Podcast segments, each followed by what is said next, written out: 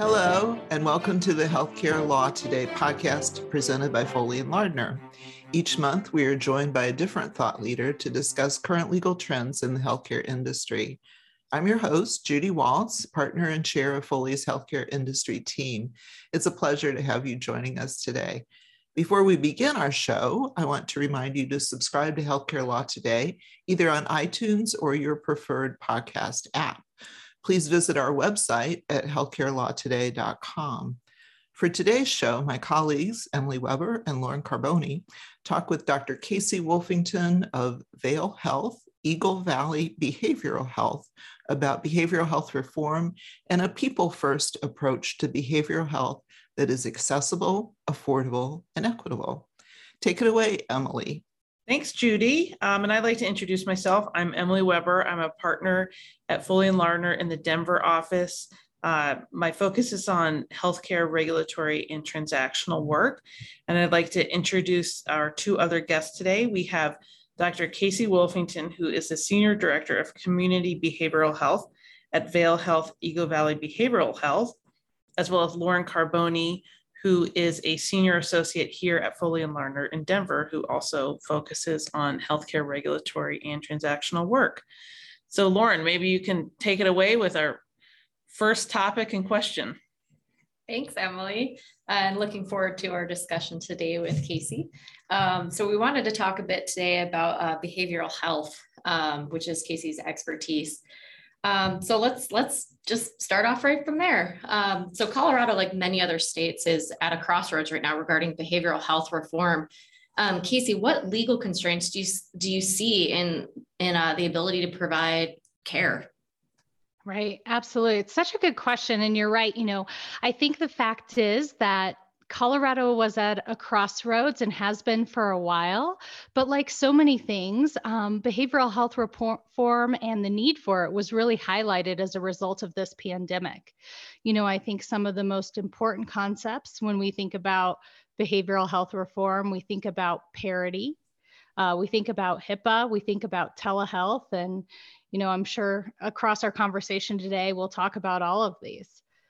But, you know, I think something that I have a lot of conversations with is this concept of parity and what it actually means. Um, and whether or not it truly applies to behavioral health, especially I'm in a rural community. And so, um, you know, this idea of parity is seen as this new concept, but parity has been around since the 1960s, but the concept of parity enforcement is something that's gotten a lot more attention lately.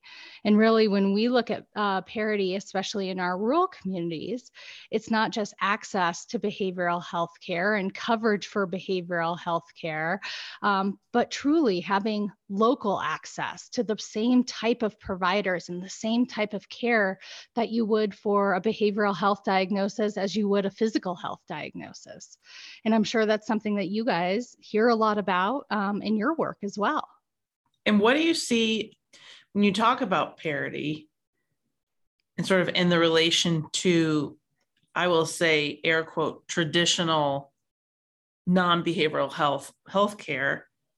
like what do you see as the biggest differences between someone getting access to healthcare let's say if they have a heart you know heart disease versus you know they have a behavioral health issue and it could be everything from social stigmas to other more kind of practical issues about access to care yeah, 100%.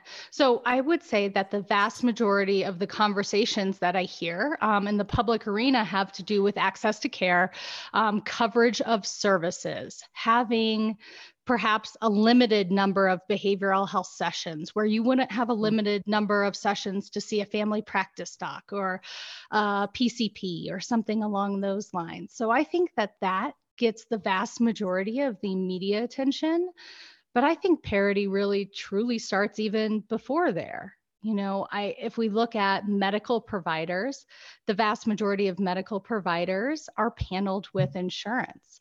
But only 20% of behavioral health providers are paneled with commercial insurance. And so, if we're thinking about just the provider networks, provider adequacy, and the number of individuals that we have access to, we already have such a, a, limited number of behavioral health providers that are participating in that marketplace that it's hard to have true parity. And I would ask another question actually in relation to Lauren's first question, which was in a perfect world, what would you, if there were no legal constraints, or in other words, what are the legal constraints that you say someone doesn't have access to healthcare or they can't behavioral health healthcare or they can't you know there there's certain things that for example i'm always telling you that you can and can't do right? Yep. If you were to like what would be let's say your top three or top two things that you wish you would never hear from me again? Oh emily i love hearing everything that you tell me. But you know i i think one of the biggest pieces is the balance between true provision of client centered care and client privacy. You know, I think you and myself and Lauren, we have a lot of conversations about HIPAA and um, the impact of privacy laws and ensuring that we're protecting individuals' information. But the interesting component about HIPAA and maybe how it was created and developed and it was designed to protect individuals um, and prevent discrimination and discrimination against um, behavioral health diagnoses. But I think what providers often seem or see is that often it gets in the way of care. And that I think that we know this is one of the reasons primary care is um, so effective as a behavioral health service delivery mechanism is because the greater picture we have of someone's total health, the greater the health outcomes are going to be, whether that's physical health or um, psychological health. And so, you know, for me, I think if we could really understand why HIPAA is in place and what it's designed to do versus not designed to do, because actually, Emily, I think a lot of our conversations that you and I have are about exceptions to HIPAA, but I don't think a lot of providers are aware of or that HIPAA they really it's not that they don't care it's that they're trying to do the best thing for the patient right. which doesn't necessarily reconcile uh, with the law and i will say there have been a number of examples and Casey, maybe you can talk about this, of course, without giving any prior, you know, PHI. Without, without right, without HIPAA. without breaking yeah. HIPAA. Um, but you know, the idea of having the your task forces, And I think that's a good example of what necessarily is the best thing for the patient or to prevent harm to person or public um, doesn't necessarily jive with HIPAA. Mm-hmm. What's encouraging is there are proposed rules to the HIPAA privacy rule. Um, they had an extended comment period. I think it ended in May of 2021. And so there is a final rule on the horizon that's going to um, amend the privacy rule. And it's been, you know, stated that one of the big purposes is to remove the administrative burdens on covered entities. And some of the amendments um, do tend to promote greater care coordination and, and case management. Hmm. So it'll be interesting to see what the final rules actually say. However, I think even once the final rules come out, I think there's going to be a significant period of time to implement any such changes, like the policies and practices that need to go in place, retraining people on the new HIPAA, uh-huh. you know, redoing all of the paperwork that you already have in place complying with HIPAA. So I think up front it may create additional administrative burdens, but perhaps, you know, in the in the end game here, these changes to HIPAA will better allow for the holistic patient care that for you know what you're citing to and Emily sometimes what's in the patient's best interest doesn't necessarily comply with HIPAA which I don't think and that was in originally what the rule was supposed to be for right? Yeah Absolutely. And I think you hit another nail on the head is this fact of the care coordination, um, the navigation, all of these support pieces. And if we're thinking about a greater umbrella of behavioral health reform, most behavioral health providers, like we talked about, are not paneled with insurance. You know, they're doing mm-hmm. private pay, fee for service type sessions. And so there's it's very difficult to have a reimbursement mechanism for some of those supportive services that again align with best patient practice, best care coordination, having conversation with your pa- parents uh, at the school how engaged are parents at the school if you're working with a family or talking with the child's teachers these are crucial conversations to have all of which right are mm-hmm. involve hipaa protections but also this change and prioritizing care coordination rather than just service appointments and procedures that's right and i actually think um, more frequently than i would have thought maybe five ten years ago people use HIPAA as an excuse to not disclose information when HIPAA does not apply to them at all. Yeah. So, for example, yeah. uh, there's certainly other laws that apply, but um, you know, if you want to get access, let's say from a school about a child's mental health, they may say, "I can't because of HIPAA." Well, they're not a covered entity, mm-hmm. so that it's both a hindrance but also a crutch. Yeah. And I yeah. think it's lack of training. I think, mm-hmm. uh, you know, Emily, your conversations that you, myself, and Lauren have are so incredibly informative. But I think the vast majority of behavioral health providers don't have extensive HIPAA training outside of employment based training that they may have when they're entering a job. At Vail Health, we go through HIPAA training. But if you're not in a covered entity, you may not understand um, those aspects of it. Mm-hmm. I wonder if if that should fall in part on the state or the federal, I guess the federal government in the case of HIPAA, but to to require you know providers participate in X amount of you know HIPAA training or something. I don't think they have any requirement now, do they? A licensure requirement? That's yeah, like a great idea. Or something. Hmm. Yeah. No, I don't think they have any, but I feel like not only would that be a fabulous requirement, I think the behavioral health providers would welcome it because it's only through conversations with you guys that I have actually started to view HIPAA as not such a hindrance and a barrier, and that there are allowances to be able to engage in this care coordination. So I think a, a, lot of it could be mm-hmm. supported through training. Especially through DORA when you do yeah. your licensure accreditation. It's a great idea, Lauren. Hmm. All right, I'll be uh, calling Dora. That's right. Any day now. Yeah, right. Um, but yeah, I I look forward to when the rules come out. The new rule comes out. I don't think they've released anything on on when it's actually going to come out, but they are trying to get to the heart of that, Casey, the, the care coordination and, and management. I believe they're calling it, they're going to allow for, um, you know, PHI to be shared amongst covered entities and other entities that provide air quotes, ancillary and health related services, I think is how they're defining that category. But I, I, I think it will, you know, encompass what you're saying, the ability to share, you know, with the with your children's schools information and other organizations in the community that provide services to the patient that may not necessarily fall within treatment. Um, let's jump to our, uh, our next question. Um, so what can and should be done at the state and federal levels to better, to better allow behavioral health care providers to share patient health information?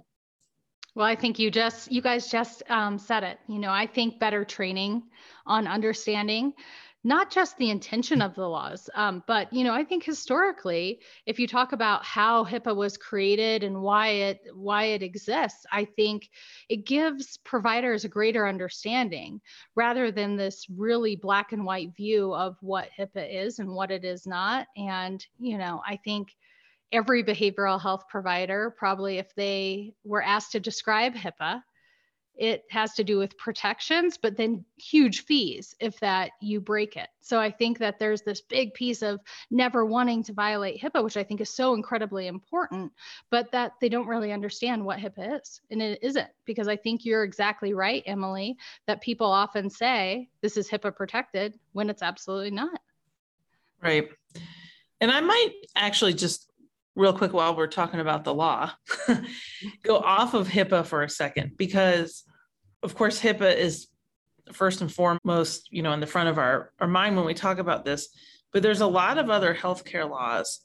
Um, and I think, you know, Casey and Lauren, we are always talking about compliance with the Stark law and compliance with the anti kickback statute. And I think, Casey, maybe you can talk a little bit about the CMHC that Eagle Valley Behavioral Health was just so fortunate to um, to get that designation from OBH here in Colorado, and about how you can do both big picture or however detailed you want to get. In a perfect world, if you were to set up that CMHC, that Community Mental Health Center, and to have all of these relationships with other organizations and providers out there what would that look like in terms of providing the best care you know keeping people out of the ed what does it look like for I mean we talk about this all the time you know having physician small physician groups or small fqhcs that um, that ha- don't have the resources that other entities do. Like what does that look like from more of a structural perspective in terms of moving money around yeah, absolutely. It's a, it's such a it's a huge point. You know, I would say actually in an ideal world, I'm going to go into what your question is, but I'm going to say it in a different way first is, you know, Eagle Valley Behavioral Health became a community mental health center um, for a number of reasons. One of them to be to recognize the great work that has already been happening in our community that our community partners are doing essentially a community mental health center is a designation that's awarded through the Office of Behavioral Health that talks about delivering services in a community, safety net services. Um, and it, it, it's the entire continuum of care. It goes from prevention and education all the way to emergency and crisis response. So it is somebody who is designated to ensure that these services are being delivered for a community in the best way possible. And with that, typically comes some level of funding, but it also comes with it certain designations that you had talked about, Lauren, is this idea that you can provide care coordination service, outreach services, navigation services, all these things that we know are tied to health outcomes. We recognize that prevention services aren't just important to do to our youth, that we have to continue doing prevention services to our entire population so that we can address substance use, um, that we can uh, address mental health and depression and anxiety. And that's come up now more importantly than ever with the pandemic. We're seeing more and more employers want to engage in these preventative and educational tools. But again, it goes back to how traditional reimbursement is structured. And typically it's fee for service. So without a designation like a community mental health center, your ability to get funding for some of these very, very important health outcome program areas is limited. So I would say if I really had an ideal view of the world, it would be to have reimbursement for some of these important behavioral health services be incredibly community directed um, rather than having to receive a designation in order to get them. But then I think your greater question is that all of this is tied together. You know, um, again, I'm going to go back to this COVID analogy, but we now see how health can have an impact and we can start to see um, signs of behavioral health deteriorating. And then we can see an increase in call volume to our crisis hotlines and we can see a greater amount of patients showing up in our primary care organization or our outpatient clinics. And so everything is tied together. And so the ability to share information for individuals that might be showing sign of concern very very early on which usually that's in our prevention education forums. So if we're doing presentations to schools or workforce, and maybe we have an indication that somebody might be struggling more than normal, it's great to be able to share that information and engage with that, inf- that individual early rather than waiting until they are in crisis and they show up in our emergency room. You know, on a national level, this is um, a time that I think everyone agrees that the emergency room is the probably worst place to treat a behavioral health condition. It's where we're just managing a crisis and it's the most um, costly to the individual, it's the most costly to the community. And uh, in terms of risk, it's the highest risk for that patient. And so we're trying to make sure that we can catch these individuals early and often. And when we have that umbrella of care that you're talking about, Emily, that's where we can catch individuals but it's also what you spoke of is there's lots of typically i guess there's lots of silos that keep that information separate and within each organization rather than seen as a continuum of care. And who should pay for that? Because I'm sitting here thinking, you know, if someone's having a bad day or if they're having a series of bad days and they need to get help, I mean, one thing, I guess one way to think about it is your insurance should pay for it. Of course, those of us on a high deductible health plan, we're ultimately paying for it. But I also think, especially, you know, Casey, as you know, I I'm very um, have strong ties to um, the Vail Valley, and there's I would say I'd love to actually you probably have some data.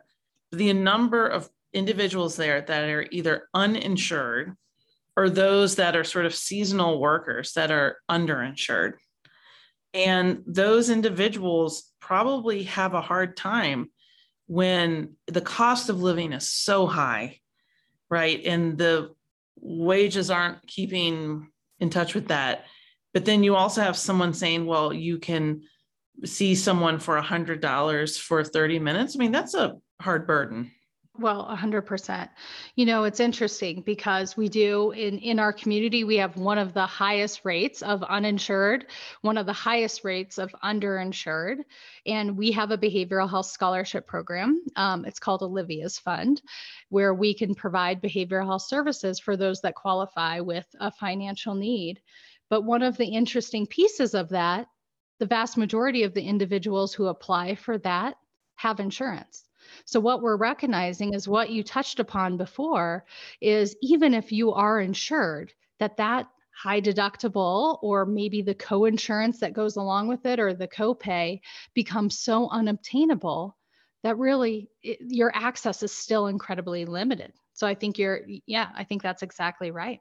Yeah, and it, it's interesting to me because I feel like there's still potentially a stigma around behavioral health, or we're still coming to the realization that preventative care and access to behavioral health is the same priority as your physical health.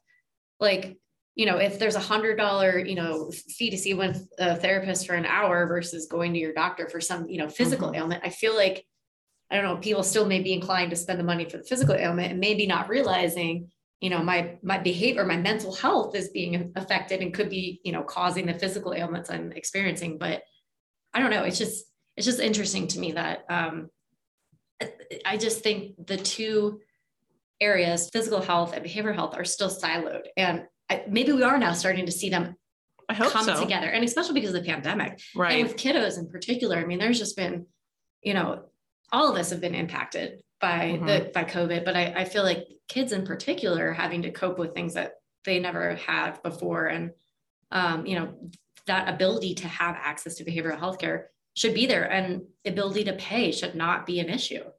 No, and I think that, you know, the sort of COVID and kid issue really is a big behavioral health one. I mean, as her parent, I have the authority to say this about my daughter, but she is a good girl. She's seven years old and she's really I think she's had some challenges because you know masks are a good thing but you can't see someone's face.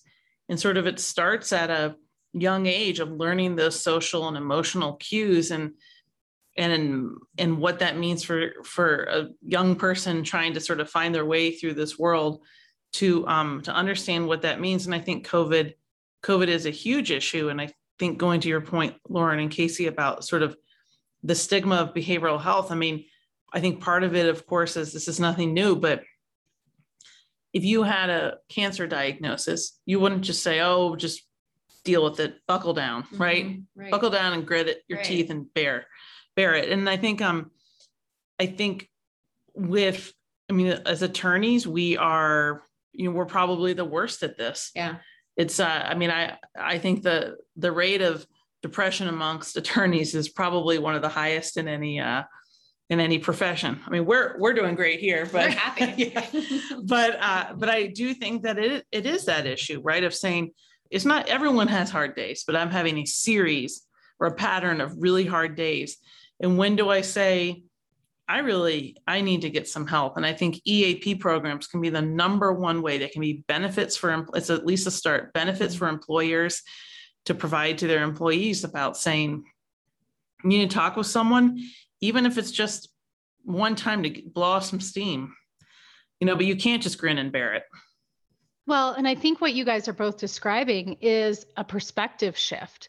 It's this idea that we've always viewed behavioral health as something is going wrong, and you go to therapy to manage that symptom rather than viewing behavioral health as a preventative tool of if we have stronger coping skills and better emotional regulation skills, that we're going to be better really at everything in our entire life from parenting to our performance at work and, you know, the EAP model, I actually, Emily, I love that you brought that up because I, I agree. I think that that really embraces it is here's X amount of sessions that you can use, whether something is wrong or if you just want to talk about being better at something at work or whatever's going on with you. It takes away that stigma, it takes away the need to feel like you have a diagnosis to have to utilize it yeah that and something think, needs mm-hmm. to get to like a crisis level. I do feel like yeah. i mean dr wolfington you are a clinical psych psychologist. I feel like lauren and i are having a therapy session right now with you. I mean, oh i love it. i love it. Eaps are starting to provide or is it still kind of the outlier? i think so. no i think they are. Yeah and i think it's how the view is because you know again i i love the history of some of this but eaps were originally created you know, in the 1960s and 70s because it was commonplace for individuals in certain professions to have work meetings that engaged in alcohol. And so they recognized that they were somewhat contributing to a problem of their employees and so that's how it started. But so many um, companies have embraced it now of just saying, we want you to be your best self. And this is going to help you engage in better performance at work, re- better relationships with your colleagues. And th- so I think instead of having it viewed as this is something that's a deterrent that it feels like it's just um, something that someone has to do or they're doing because something's wrong at work i think about how it's being marketed and it's this is about performance and if we look at professional athletes like the vast majority of professional athletes have a sports psychologist they have a performance coach they have someone that's helping them get through uh, honestly it sounds ridiculous, but that is such a great point. They, you know, professional athletes have a sports psychologist. Other professionals should have a an attorney psychologist. I'm serious. Yeah, yeah. I think that is a, it's actually really good food for thought. You know? Yeah. Hmm, interesting. Yep. Absolutely. Well, and at Vail Health, you know, we launched this Mountain Strong EAP, and a lot of it is focused on healthcare specific support. And it was launched right before COVID. And I would say that I feel like it's an incredible saving grace of having individuals that understand the stress of being a healthcare worker, understand the different phases of this pandemic and what that has meant for varying healthcare workers. And I think that has really impacted our ability to, um, especially being in the mountains where we've been hotspots at um, various times, this, you know, lately with Omicron. I think it's really changed the mindset of staff. And I think it's also given leadership the ability to feel like they have a tool to help support individuals. That's perfect. And um, yeah, I, I think it's a really important tool. And I hope that more organizations adopt that. And I will say we have I, we have about five minutes left, which is also important because we are having an automatic required restart on our computer in about eight minutes. so this will be good timing. So Lauren, I know you have another one or two really important questions we'd love to hear. Um, yeah, I think on. since we already sort of you know discussed um, behavioral health and and and minors, but um, Casey, I'd love to, you know, briefly discuss issues with treating minors that are unique to behavioral health and sort of what created these issues. Yes. You know, I think oftentimes the issues that are created are a result of really well-intended individuals right? Isn't that always the case?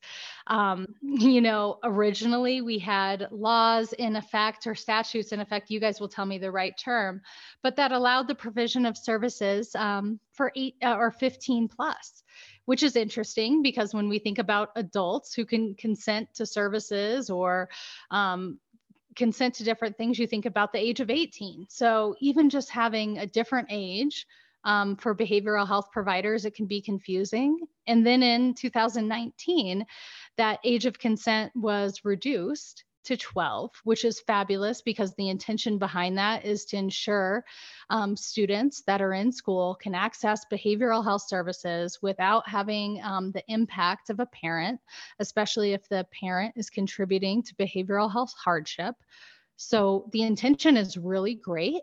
But again, the way laws are written, it can be very confusing. And some of the wording of the laws leave a lot to interpretation as a behavioral health provider may um, allow someone 12 plus to consent for services. And I will say, as a behavioral health provider, as Emily mentioned, I'm a psychologist, sometimes we like our rules to be pretty black and white. So so does that mean all 12 year olds does that some 12 year olds what does that mean for bills what does that mean for insurances and you know parents can still access files up until someone's 18. And so, what privacy can you really guarantee someone who is 12 plus? And do you want the parents not to be involved? Because, as you guys both know, parents have a pretty big role in a 12 to 18 year old's life. And so, should they be involved with care? If they're lucky, they do. Yeah. right. Depending on the day, maybe. yeah, that's true. That's true. And so I think the biggest thing, Lauren, going back to your question, is there's a lot of different laws, there's a lot of different change, and so much is left to interpretation that it makes it really confusing. Mm-hmm.